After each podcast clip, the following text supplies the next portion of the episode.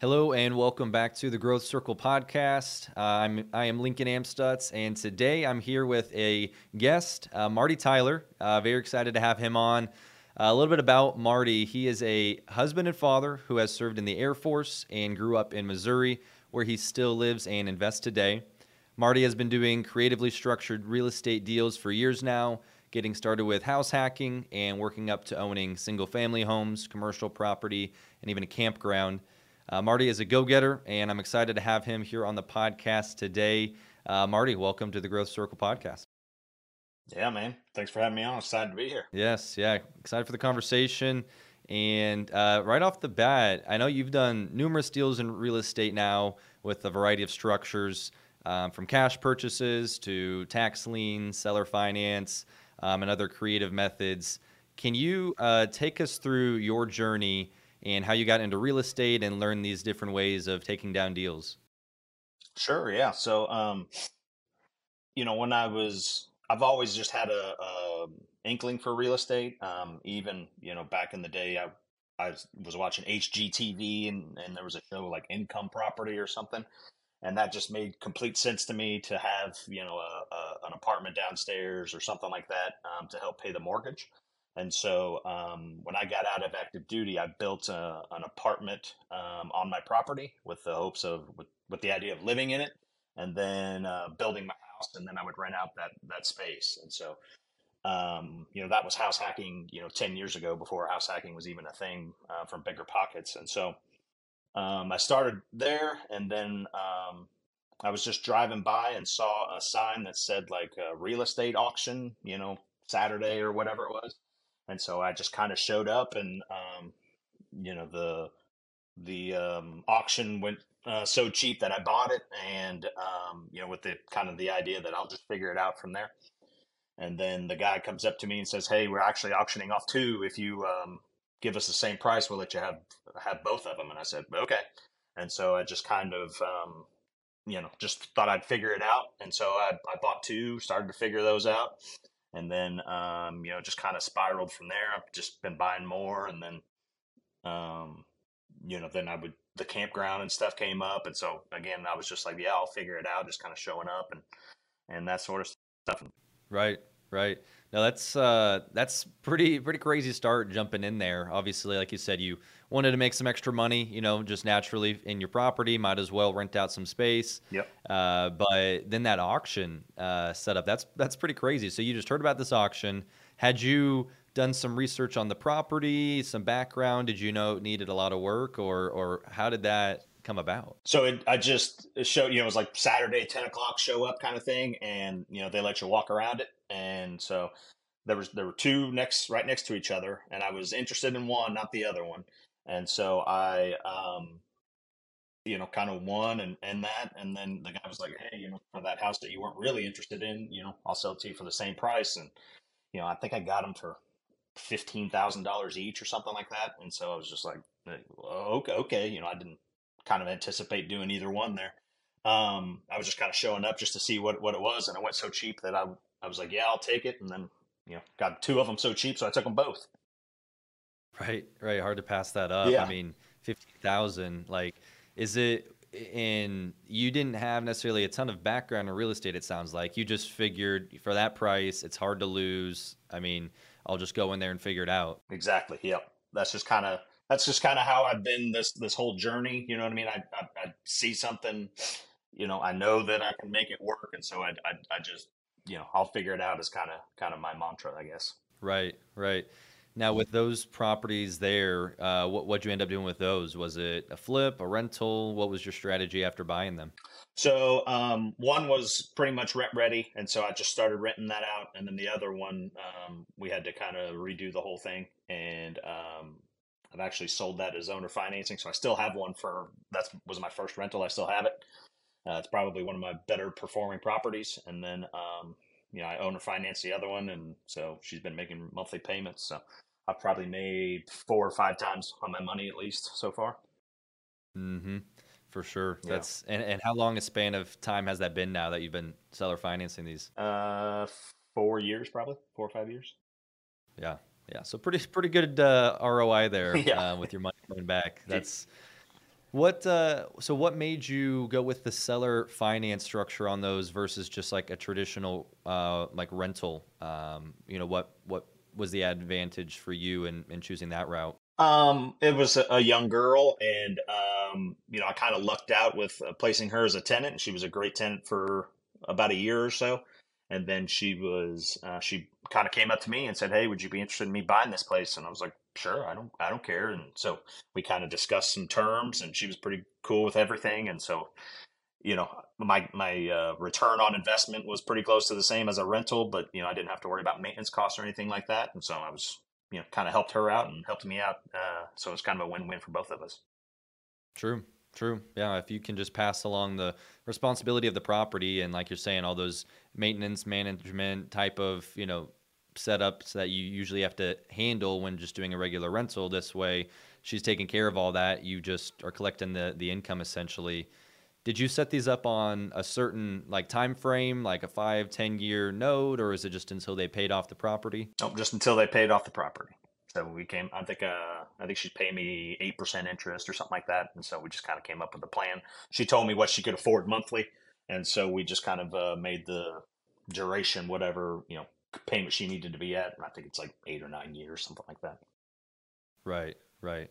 No, I mean, and yeah, like you said, your margins have got to be pretty healthy. I would imagine being that low purchase price. I'm sure you had to put some money in, you know, to fix them up, like you said, but did you end up doing that just all cash? Did you end up taking out a you know construction loan for those, and um, so you've got some balance on them? No. So what I uh, luckily my mom um, had a home equity line of credit, and so she let me kind of borrow that, and then um, you know I've I've since paid her off, and then she's a partner with me on the one house uh, on both of those actually. So uh, she's got a decent return on her money, and then um, you know she just kind of was interested in real estate too, and kind of tagging along for the ride for, with me. I think.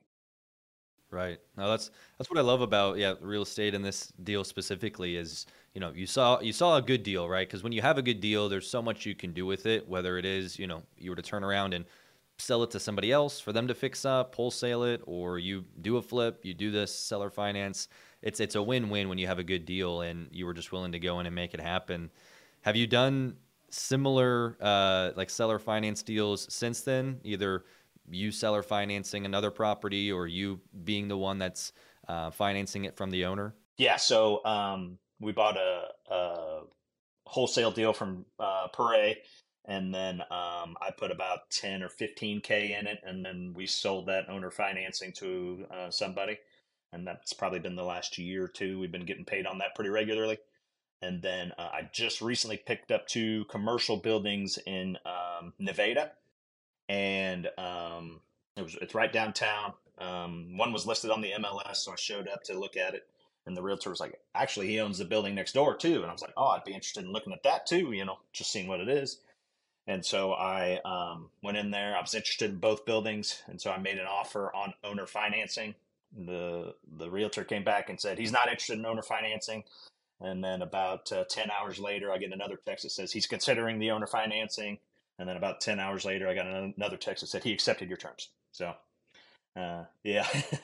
so we just uh, closed on that uh, last month, I think it is. Very nice. Yeah. Very nice. Is that it, it, was and was the deal you were interested in the deal, you know, you could see it working, but was it pretty much only you, you know, a seller finance deal to you? Like that was the only way you were willing to take it down, or did you have another option, you know, if he wasn't going to accept that? Yeah, I mean, we we were we were um, considering just traditional financing, but um, we thought that um, you know he was he's an older re- retiring uh, lawyer, and so um, you know once I mentioned the tax implications and that sort of stuff, I think that's what kind of uh, started the ball rolling. And then I think he contacted his accountant and then realized that we were what we were saying was true. And then um, you know he was just looking to he wanted to retire and move south, and so we were we were kind of the easy button on that. So and then you know, a win again, a win-win. He collects the cash flow. He gets you know some interest on it for the next five years, and then uh, it balloons in five years. So. Oh yeah, absolutely. It's not like yeah, you guys were just the ones winning in that scenario. Obviously, it's great for you. You know, sounds like you got great terms on it, and you know maybe even less money down. But you know, for him, yeah, he's spreading out his tax burden over the course of time, makes some extra money on the interest. So it uh, it's mutually beneficial there, which is the cool part about it. Yep. Did you all have to do much of a you know down payment in, investment there, or is it better than the terms you would have got? Yeah, from so- bank, I would. Oh, sorry, didn't mean to cut you off there, but um, yeah, he uh, he he, the terms I offered him were were better than the uh, that I could get on the commercial side, and so I just did uh ten percent down, and then I think he's at I think we're at six percent interest. Um, there was some back and forth on that, and I don't remember exactly where we landed, but um, so yeah, better better terms than I could have got from the the local bank here. So Yeah, absolutely. Yeah, 2023 rates are rates are high, so six percent.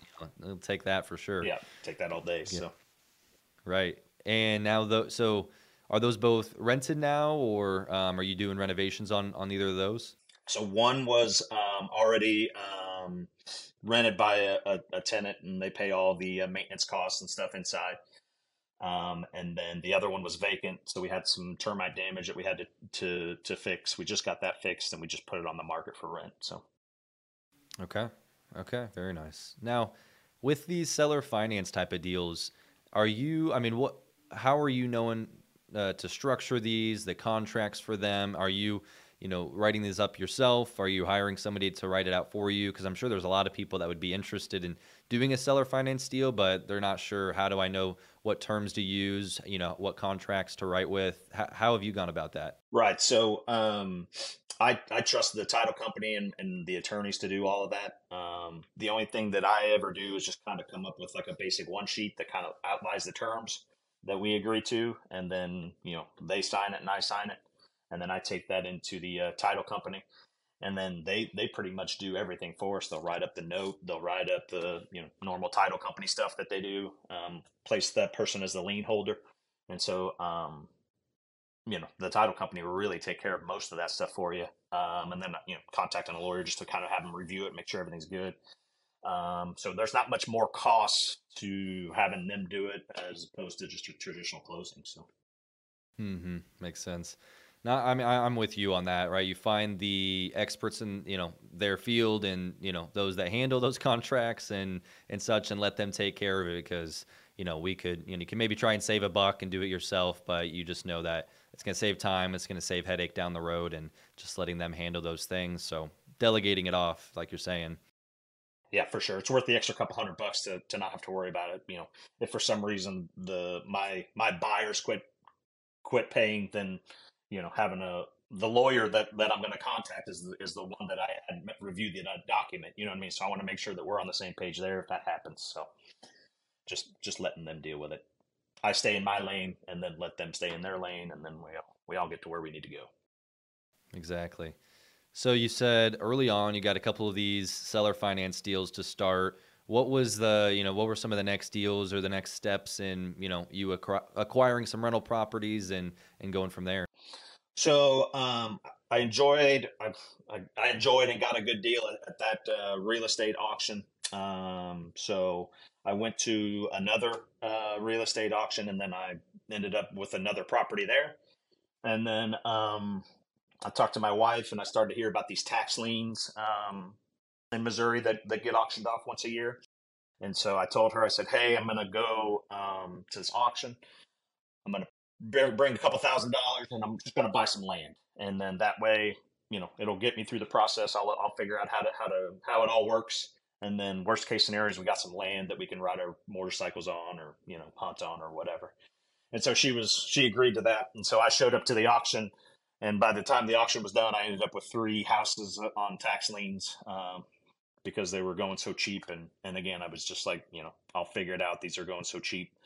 And so, um, you know, so I started started doing that, and then, um, you know, that was the, that was the next step. So Nice, very nice.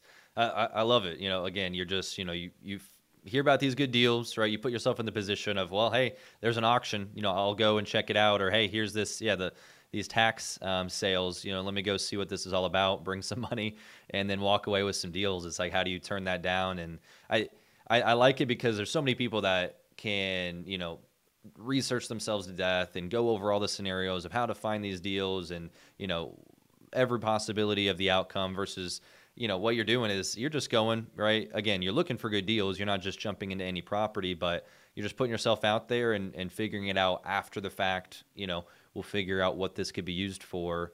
Uh, so that that's huge. And I mean, do you feel like you've always been pretty risk averse and just willing to go for it, or have you kind of grown in that? Um, I would say yeah, I've kind of always been that way. Um, you know, just just typically, you know, military kind of I think kind of teaches you that. Um, but you know, I would say almost ninety percent of my stuff is basically me showing up and being at the right place at the right time. Um, so you know, like you said, man, people get so wrapped up in, in researching and stuff, and then it's just like you know, go to the auctions, go look at houses, go go um, go just see what's out there. You know what I mean? Um, you know, because stuff is mislisted all the time, or you know, um, people don't show up to the auction, and, and it's just you and one other guy. You know what I mean? So you really only have to bid one guy or something like that. So a lot of my stuff is just basically showing up and and and deciding that that I'll figure it out.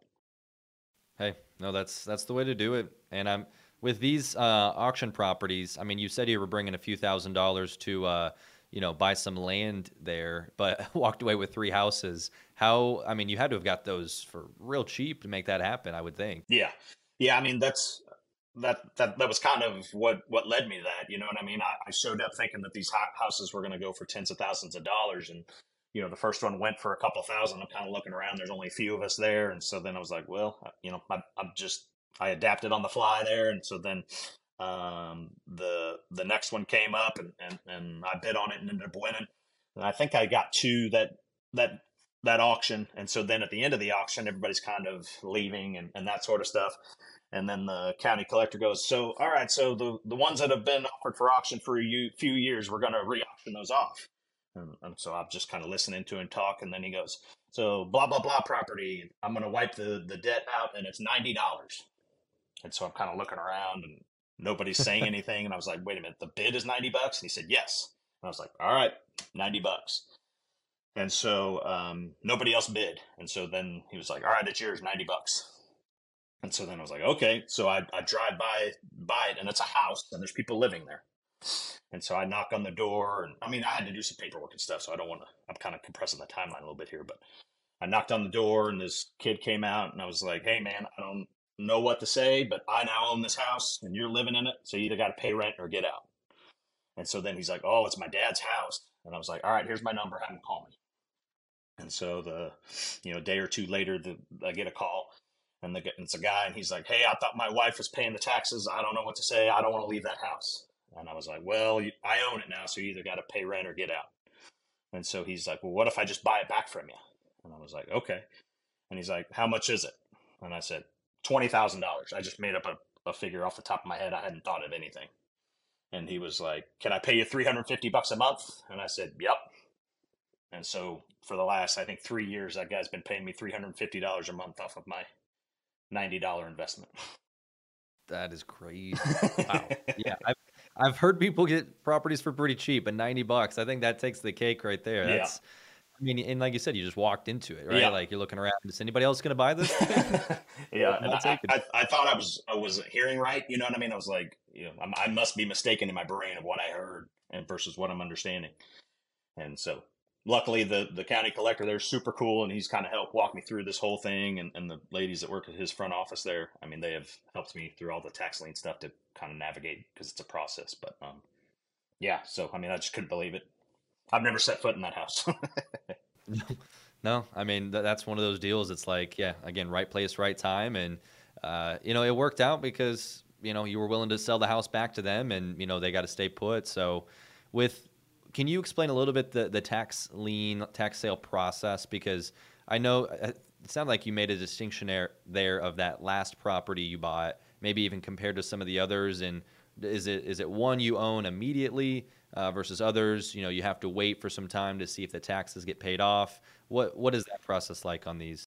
So I'll, I'll say this: like each state is different. Um, so if you if you're not in Missouri, it might be a little bit different process, and then kind of each county kind of does their own way of, of following state rules. So um, each county can be a little bit different.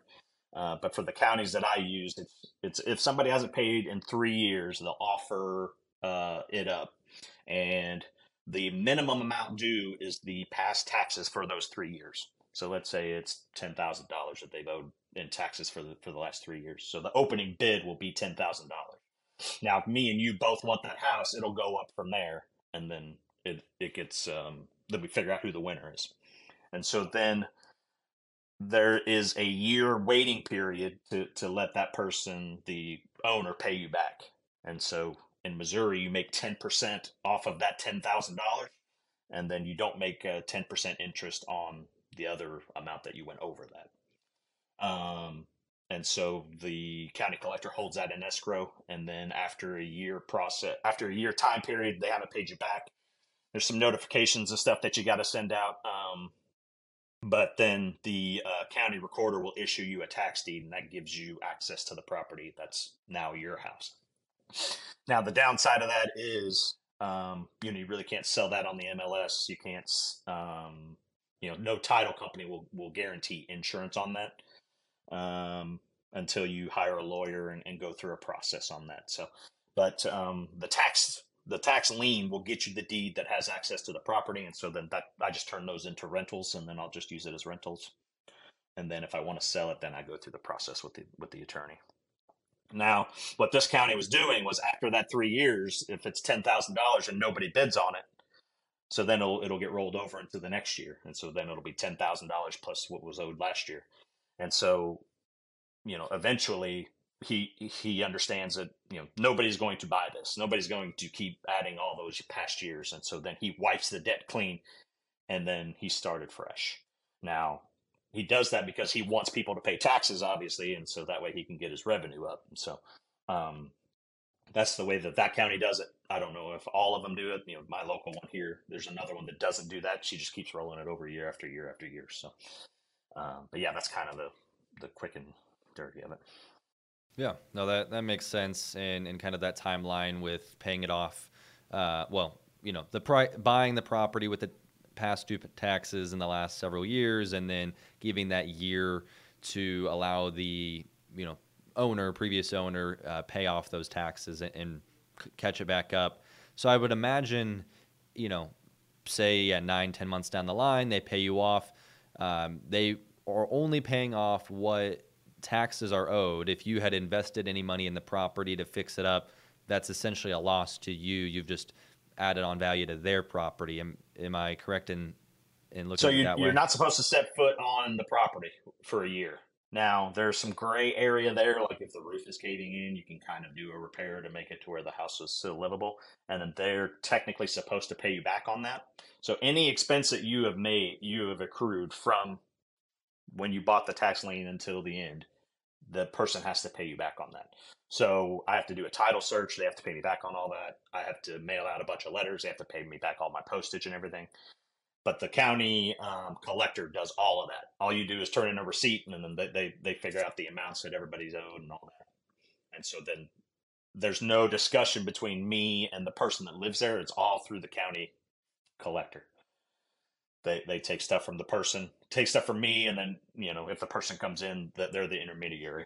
That they just call me and say, "Hey, we're mailing you a check. This person paid you off." Right, right. Okay. And then did you say you you are able to rent these though in that year or you also it just needs to essentially stay vacant for that year and then you can act on it? Exactly. Yep. Okay. Okay. Do you have you experienced where people have come back and and paid off these uh, the taxes, um, or how how often does that happen compared to you end up with the property? So I invest in pretty small counties, so you know I'm I'm different than say you know Springfield or something like that. I'm I'm at about a 33 percent reimbursement rate. So two out of every three tax liens I buy, I end up with the property, and then one out of three I get paid back probably. Okay, okay, but even in that time, it sounds like you're making some interest on the money uh, did you yeah, say ten percent from where you're at? Yeah. So, and you know, it's still you know, yeah, you got money out, but you're making you know making some interest on it. Worst case, if you know, best case, you get that property for cheap and then go and and do what you want with it.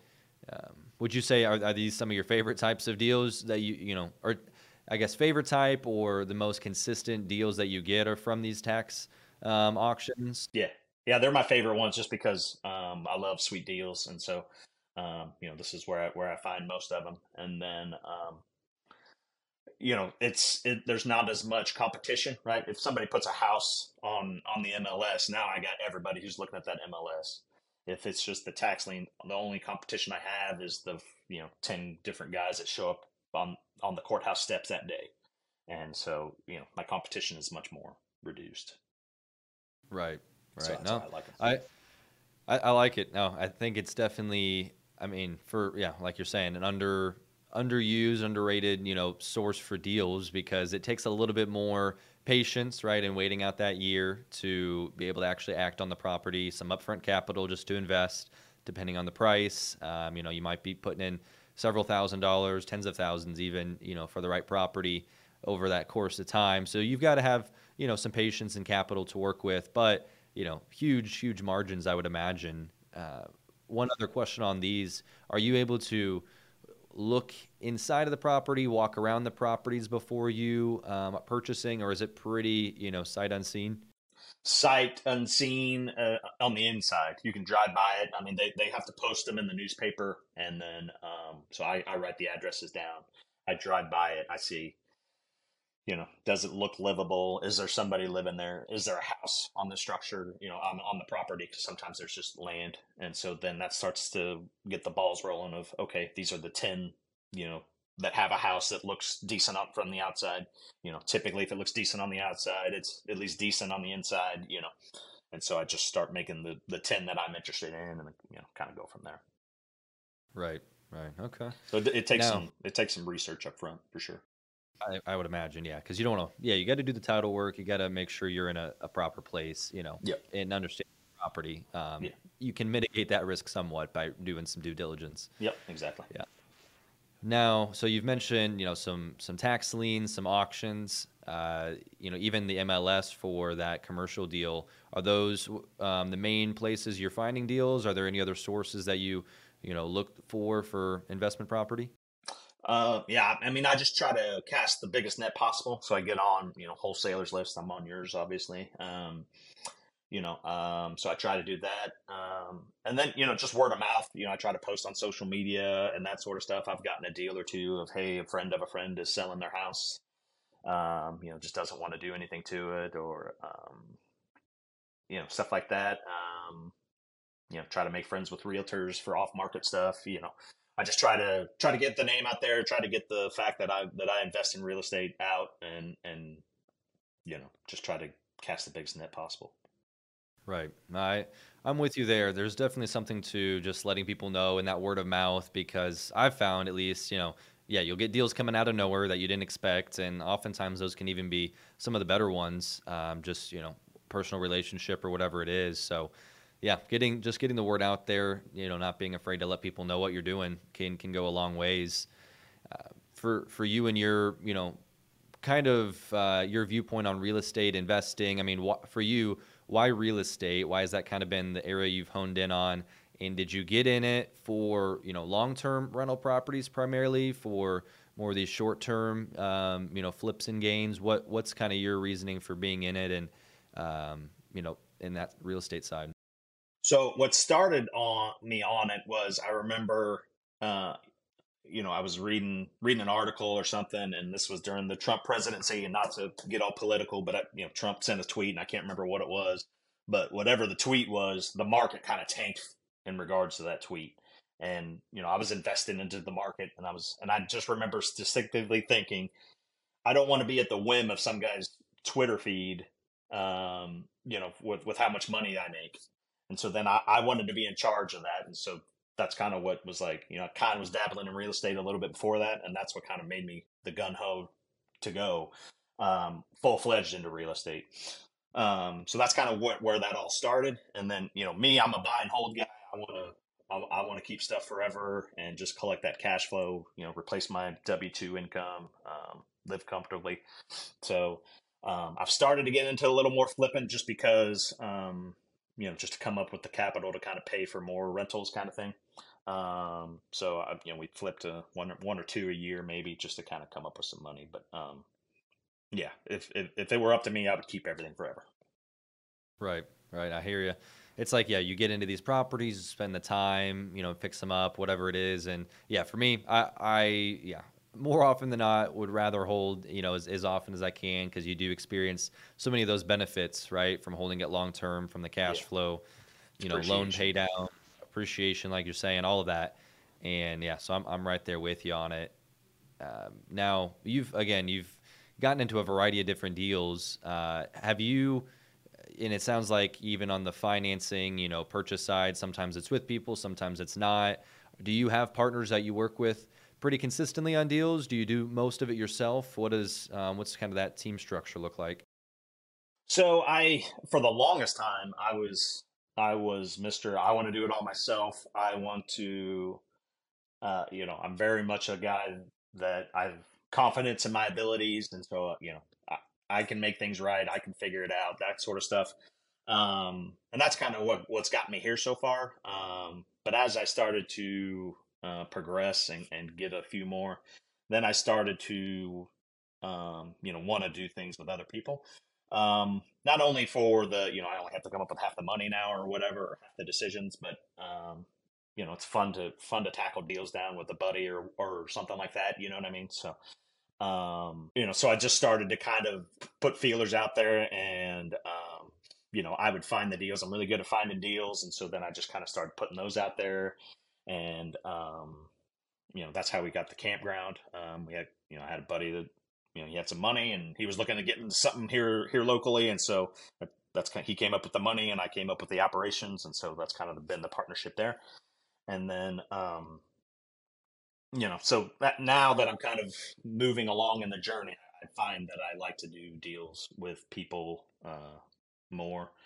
Um, and then you know I still do the tax liens and that kind of stuff myself, just because uh, you know kind of gives me uh, serves that itch. So I do a little bit of both, but as I'm progressing, I find myself uh, reaching out for partners more for sure. Hmm. Nice. No, that's that's good to hear because when you have a partner, you open yourself up to you know their network, their you know the deals that they can see come along, which can be huge. You know, I've partnered on a couple deals myself that I would have never found. You know, even if I wanted to do it individually, because they brought it to me and we were able to take it down something bigger than I would have, and so there's there's a lot of benefits there that you get with a partner. It can be fun to go through that process with somebody too, and and it sounds like yeah, even this campground. I want to let's dive into that a little bit. Um, how that deal came about and and give us some insight on what that even looks like because I don't I don't know much about campground you know property myself, but I'm sure there's some huge upside there. I would think and opportunity. Yeah, for sure. Um, so um, this deal is kind of fun. So, you know, I'm a big proponent in becoming an expert in the market um, that you're investing in, and so you know, I know what houses go for here locally, and I know what they rent for, and so you know, I could hit bring up Realtor.com or whatever and just start scrolling down through there, and I saw a house that was uh, priced more than it should have been, and so then that you know sent off a little flag, and so then I clicked on it, and the description said mentioned something like few camp spots on on site, you know, blah blah blah. I can't remember exactly how it was.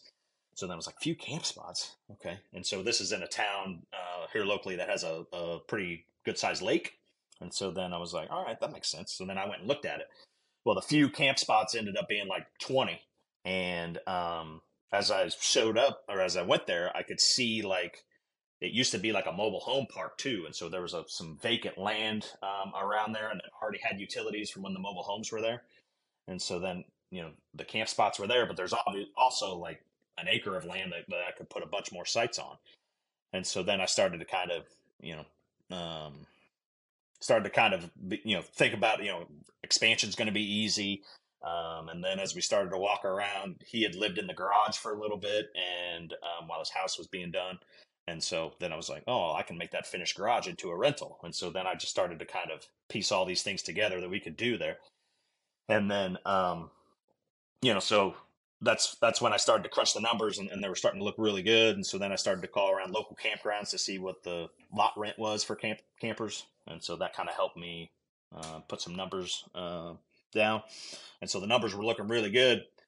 Uh, and then, you know, like I said, I had this buddy who was kind of looking to get into something here locally. He lives in California, so he liked the purchase prices here, obviously. And so, um, you know, kind of sent to him. I was like, "Hey, man, what do you think here?" And he's like, "Yep, I'm in."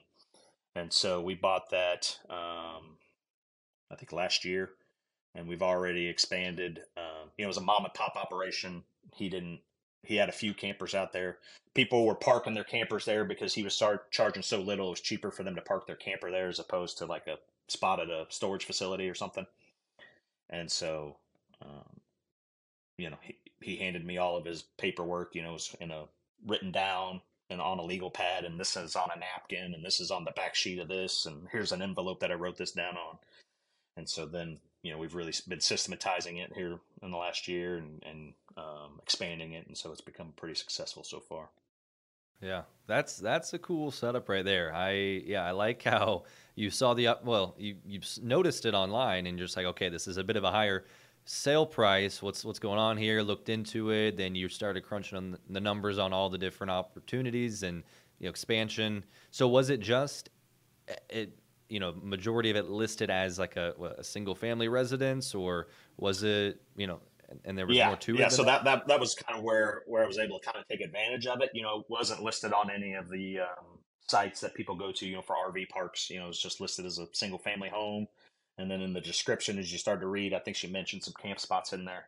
And then, um, you know, and then on the pictures, I could tell there was there were some, but you know, luckily for me, I don't think many people drew that line. And then, you know, it it was one of those things where you didn't see the potential until you showed up, and then I was able to like, oh wow, you know, then I could start doing the, the quick figures in my head and, and seeing the potential of what we could make that thing become. So. Right. So how many uh, lots are there then? Like, and how many were there when you got it versus what you added? So there were, uh, I believe, 22 there um, when I when when I bought it, and but he was only using I think 10 of them. And I said, "How come you're not using all of these?" And he and he goes, "I don't like people staying behind me." He lived in the house, and his house faced one direction, and he didn't like people camping in the on his back porch and stuff. So I don't know. So um, you know, so able, I was able to kind of capitalize on that. So I think there was 22, and we're up to. I've added 11 so far. Um, next phase we'll probably be adding four or five more. So I'm just kind of going in phases, letting the camper, letting the campground pay for the expansion as we go. But I could add probably another 20, 25 spots. Um, Oh wow! So there's a fair amount of yeah land there with it, you know, enough to be adding that many. And I'm sure it's not even. I mean, how how you know how much space does it take? How much is the build out process on prepping those? What's that lot look like? Yeah, so like I said, luckily for us, it, was already kind of the utilities were already ran in, into each spot. The utilities were already ran to everywhere on, on the property because of the old um, mobile home park and stuff. So it's only a few thousand bucks to add a spot and then you know we could we could pack them in, but our campground is there's a lot of space in between, and so we're trying to continue that. And so, um, you know, so it's only a couple grand per spot, um, and then you know we're we're adding three or four to, at a time usually. Right. Yeah. Now I would imagine compared to a normal rental property, there's going to be a lot more management and you know involvement with these, just as it's you know, I'm sure even some is it are they nightly stays, weekly, or are they more long term? So we we we got most of them are seasonal, right? So they come in in April and then they leave in October, and we charge them by the month. And then we do have some weekly and nightly stays there. Um, so we we use a management software. Um, I think it costs us like twenty bucks a month, and then people can go on there and reserve the spot, and then we can kind of keep track of you know who should be where and what availability we have and that sort of stuff. So that's what we're doing right now. Is kind of taking the. Uh, okay. Now, do you have um, do you have like an on-site uh, person that is monitoring and making sure you know you're not having people there that shouldn't be, or uh, you know controlling everything that's going on? What is you know what's that process like? And then, yeah, yeah, kind of start with that. Yeah. So, um, you know, we kind of struggled with that a, a little bit at first. You know, I thought originally going in, I thought, you know, I could do all this. You know, I live 30 minutes away and, and, and that sort of stuff. And then that was just kind of proven too much to be a time suck for me and, and a little more um, legwork than I, than I wanted it to be. And so there's a, a lady who lives there full time. I mean, that's her, her house. And so I walked up to her and I said, Hey, how would you like to live here for free? And she was like, What do you mean? And so we kind of talked about it. I said, You know, you could stay here. Um, and she's like, well, I want to pay for my utilities. And I was like, okay, you could pay me a hundred bucks for your electric and your water and sewer. And I was like, you know, you just kind of help get people where they're supposed to go. And then, you know, if there's some riffraff here, you let me know and then I'll call the cops or, or whatever. And, you know, her husband has been he was like, "Can I start mowing the grass?" I was like, "Yes, please." So, you know, they've they've kind they've kind of ran with it as as kind of theirs, and, and I've allowed it because I mean they're awesome and they're they're really helping us out back over there. And you know, for me it's a few hundred bucks a month, and she she's taking a brunt of it, and you know gives her something to do. She enjoys it, and so again the win win that we talked about earlier. That is, yeah, just getting creative with the, you know, the people that are already there and just looking at your environment. Like, okay, let's see what we can make work here, and yeah, get you get you your time back and you know a better setup overall for for both you guys there. And yeah, I, I think that's I think it's I don't know it's one of those creative deals that again m- most people looked over. You know that you were able to get there, see the potential, and and build it out. And I'm sure, I mean, what uh, you know, as much as you want to go into like cash flow wise, is it doing pretty well? You know, compared to you know your costs, your monthly operational cost on the property, is it you know, much more so than I'm sure even just some single family properties. Yeah, yeah, for sure. So you know, we we're exceeding our um our progr- our um you know my my numbers. Um, we're exceeding that by by far so far. Um, you know, we kind of thought it would take us longer to kind of ramp up and that sort of stuff. Um, you know, we thought we'd have more vacancy. We're not, we're not really. Um, so yeah, it's doing it's doing really well. Um, so trying to judge the the expansion versus keeping it nice and keeping our systems intact. You know, that's kind of the, the balance that we're trying to get. But um, so far, yes, it was we had we had to spend some capital up front, um, more than we thought, and so you know, just kind of uh, resetting from there. And then you know, the previous owner wasn't open in the winter, and so last winter was our first one. And there was a lot of learning experience for that for me of you know leaky pipes and that sort of stuff. So uh, hopefully we got a better plan going this winter, and so then it won't be so much of a of a headache and a, and a money waster. But um, you know, so we're only in year two of, of the of the change in the process. Uh, but yeah, we're we're definitely far exceeding anything we thought we'd do so far. So nice. Hey, that's that's cool to hear. Yeah. You know, and and like you said, something new to learn and get into that you know you probably didn't even think of before. You know, coming across that deal, but you know here you are with it. Is this uh, a type of asset, you know, campground, you know, mobile home park is that you would that you now will look for, you know, that you wouldn't previously, or is it, you know, it, it's just a matter of the deals that come up, or you have your eyes set out for something similar? Um. So yeah, I mean, I, I enjoy this this class. Um. You know, it's cool because you don't have to worry about again maintenance or you know if their RV breaks, their their pipes burst in their camper. It has you know it's nothing on me. It's it's on them. So um, I like that part of it. Um, you know the there's some more um, figuring and that sort of stuff you know because it, it drops off significantly you know in the winter and so you got to have enough capital kind of carry over and that sort of stuff so uh, but yeah so we're definitely looking looking for those um, you know we're trying to be in that sweet spot of um, you know small enough parks that you know the the big institutional money is doesn't want to touch it and um, you know and we do, and then it's still kind of manageable. You know, I I self manage almost everything we got. I got a VA that that does a lot of it, and then um, you know, I got a couple workers here locally that that kind of help. But you know, so we want to be able to still keep it under my umbrella, but um, you know, but be big enough for it to be profitable. So we're just trying to find a little sweet spot of of RVs or mobile home parks, that kind of stuff. Right. Now, you, I heard you just mentioned you have a VA that helps with the management. Yep um, and you are taking care of all the management. It sounds like on on your properties. What uh, how do, how does that process work with the VA? You know, doing management, you know, remotely, and and has it always been that way? What's that structure like? Um, yeah, I mean, it. I I saw the benefits of that pretty early, and so we it's been a process that we've been her and I have been working through for the last. She's probably been with me two or three years, I would say.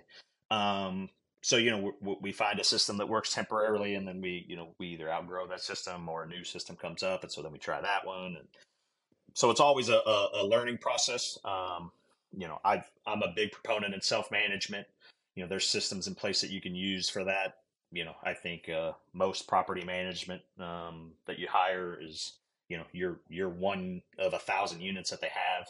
And so you know you're not that important to them.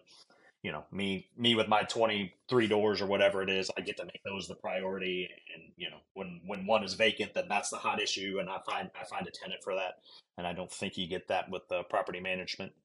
Um so yeah. So she does almost all of the posting of properties on the on the website she vets all all of them Um, and then she does the interaction between, you know, if there's a maintenance request or anything like that, she handles all that. She contacts the um, contractors to fix it.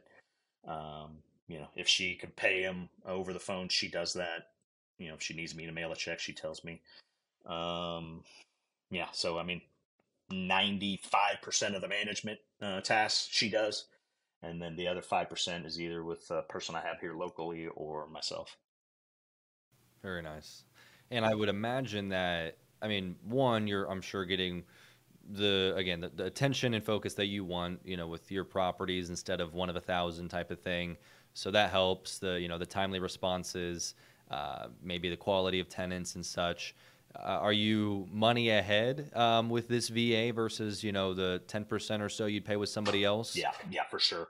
Um, you know, I think last time I, I had her run all the numbers, I think I pay like four to five percent um, for her, and then um, you know all the expenses and stuff that are associated with that. You know, for the systems or the stamps or you know whatever you use for all that.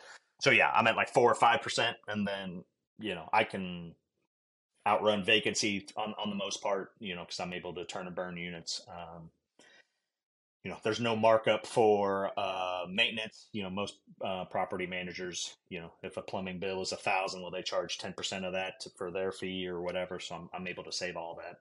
I'm able to shop around for supplies or um, contractors. You know, if I think a bid's too high, I can have another one go out. Um, so yeah, so last time we checked, we were about four or five percent, and then I'm also saving money on all the other expenses past that.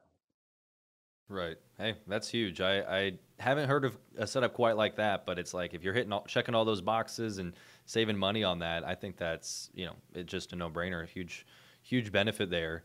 Uh, could could you take us um, kind of at this point in your business? I know we've talked on some of the things you're currently working on with the campground and and some of these other deals. Where where is yeah your kind of portfolio?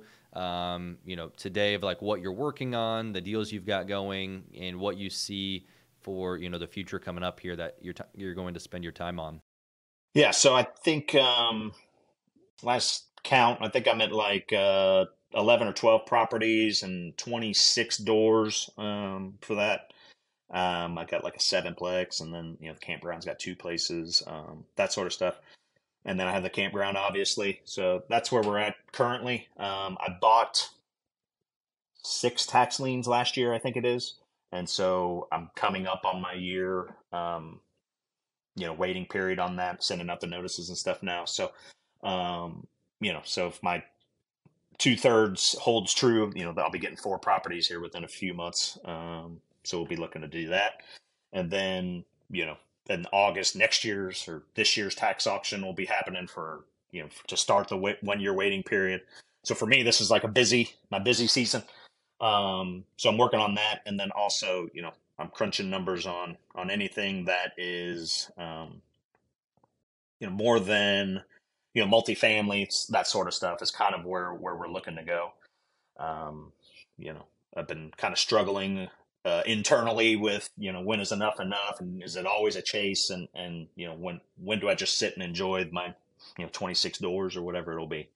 Um, so I don't really know what the future's holding on that end. I would love to be able to replace my job and, and quit and then kind of have my time back and then just kind of do this full time. So that's kind of where we're kind of gearing everything towards.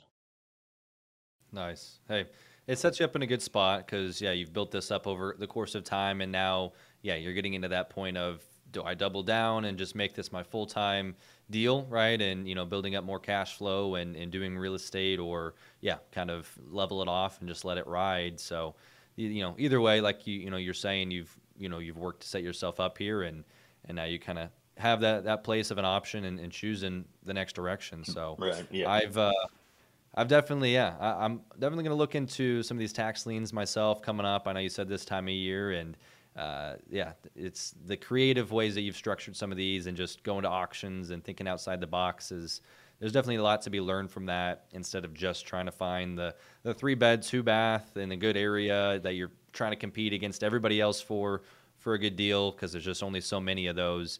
You know, there's money to be made in all sorts of. Um, you know, again, ninety percent of my success is just basically showing up and being at the right place at the right time. So Absolutely. Hey, well, let's um, you know before we wrap it up here, uh, I've got four questions that I ask each guest. So let's go through these here. Uh, so Marty, one, uh, what is the best piece of advice you've been? Um, can I cuss on here? Do hard shit every day, so hard shit becomes easy. And so I, I do that. I you know I find physical challenges to do. I find you know trying to learn new new tasks, um, that sort of stuff. I try to make you know I think resiliency is a muscle, and I think that muscle needs to be uh, built and and stretched and and all that sort of stuff. And so that way, when shit gets hard, you can go back on everything and and and you know you already have past experience of stuff being hard. So Absolutely, I agree. When yeah, so many people are trying to find the the roundabout way of getting around a hard task or how to make it easier. But I like what you're saying. Is just like go at it head on. It's going to be hard sometimes, and you'll just build up that tolerance to be able to do it again and again when others can. exactly. Right. Good. Good. All right. Number two. Uh, what is one of your favorite business books? Uh, so the easy answer is Rich Dad Poor Dad. I mean, that's kind of what started the whole thing for me. You know, thinking of everything in assets and liabilities. Um, here lately, it's been the gap and the gain. You know, kind of, um, you know, concentrating on on the enjoying the process and not just like, oh, this didn't work or or you know that sort of stuff. So kind of trusting that. Um, but yeah, so definitely read the gap and the gain. It'll kind of help put things into perspective for sure. I like it. Yeah, I'll have to read that one. Actually, have not uh, have not got to that one yet. So, good good suggestion there. Number three, then, uh, what is one character trait you notice that successful people commonly share? Um, so that you know, on the first deal, there there comes a time when you gotta push the chips in, and you know, there's there's a time when you when you did, you know, um, there's a time when I did. Everybody uh, that I know, there's a specific point where it was like, okay, I'm gonna do this, and you just shove it in there, and then sometimes you're gonna lose, and sometimes you're gonna win, and that's fine either way, the the the good thing is that you shoved it in the middle. And so every successful person I know has shoved it in the middle, and then when they lose, they'll shove it in the middle again, and they just keep doing that over and over. Right, right. I'm I'm with you there. There's got to be a point of just jumping in and and taking some risk and going for it because at the end of the day, there's no roadmap for this, right? You know, all of the deals that you've done, it's it's just been you going for it and and figuring out the pieces after the fact. So I like that. I like that. Awesome. Well, um, last thing here, uh, you know, you've shared a lot of good content information on ways you've gone about deals. Where can people connect with you? Um, so I'm in a mastermind group, um, and we have a podcast, uh, Green Squad Chats. Um, so me and my guys, we talk uh, every two weeks on there. Um, so you can find that on YouTube and all the the uh, normal podcast stuff. And then I'm on Instagram at Hemeek H E M E E K underscore Homes. You can find me on there. I'll post some every once in a while. Okay. Okay, great. Yeah, we'll definitely uh, yeah connect with Marty there if you guys uh, have any questions or want to check in. And uh, yeah, this has been great conversation, very insightful. Um, yeah, appreciate your time and coming on Yeah, here. anytime, man. I appreciate it. Yeah, been great. All right, well, thank you all for tuning into the Growth Circle podcast, and we will catch you on the next one.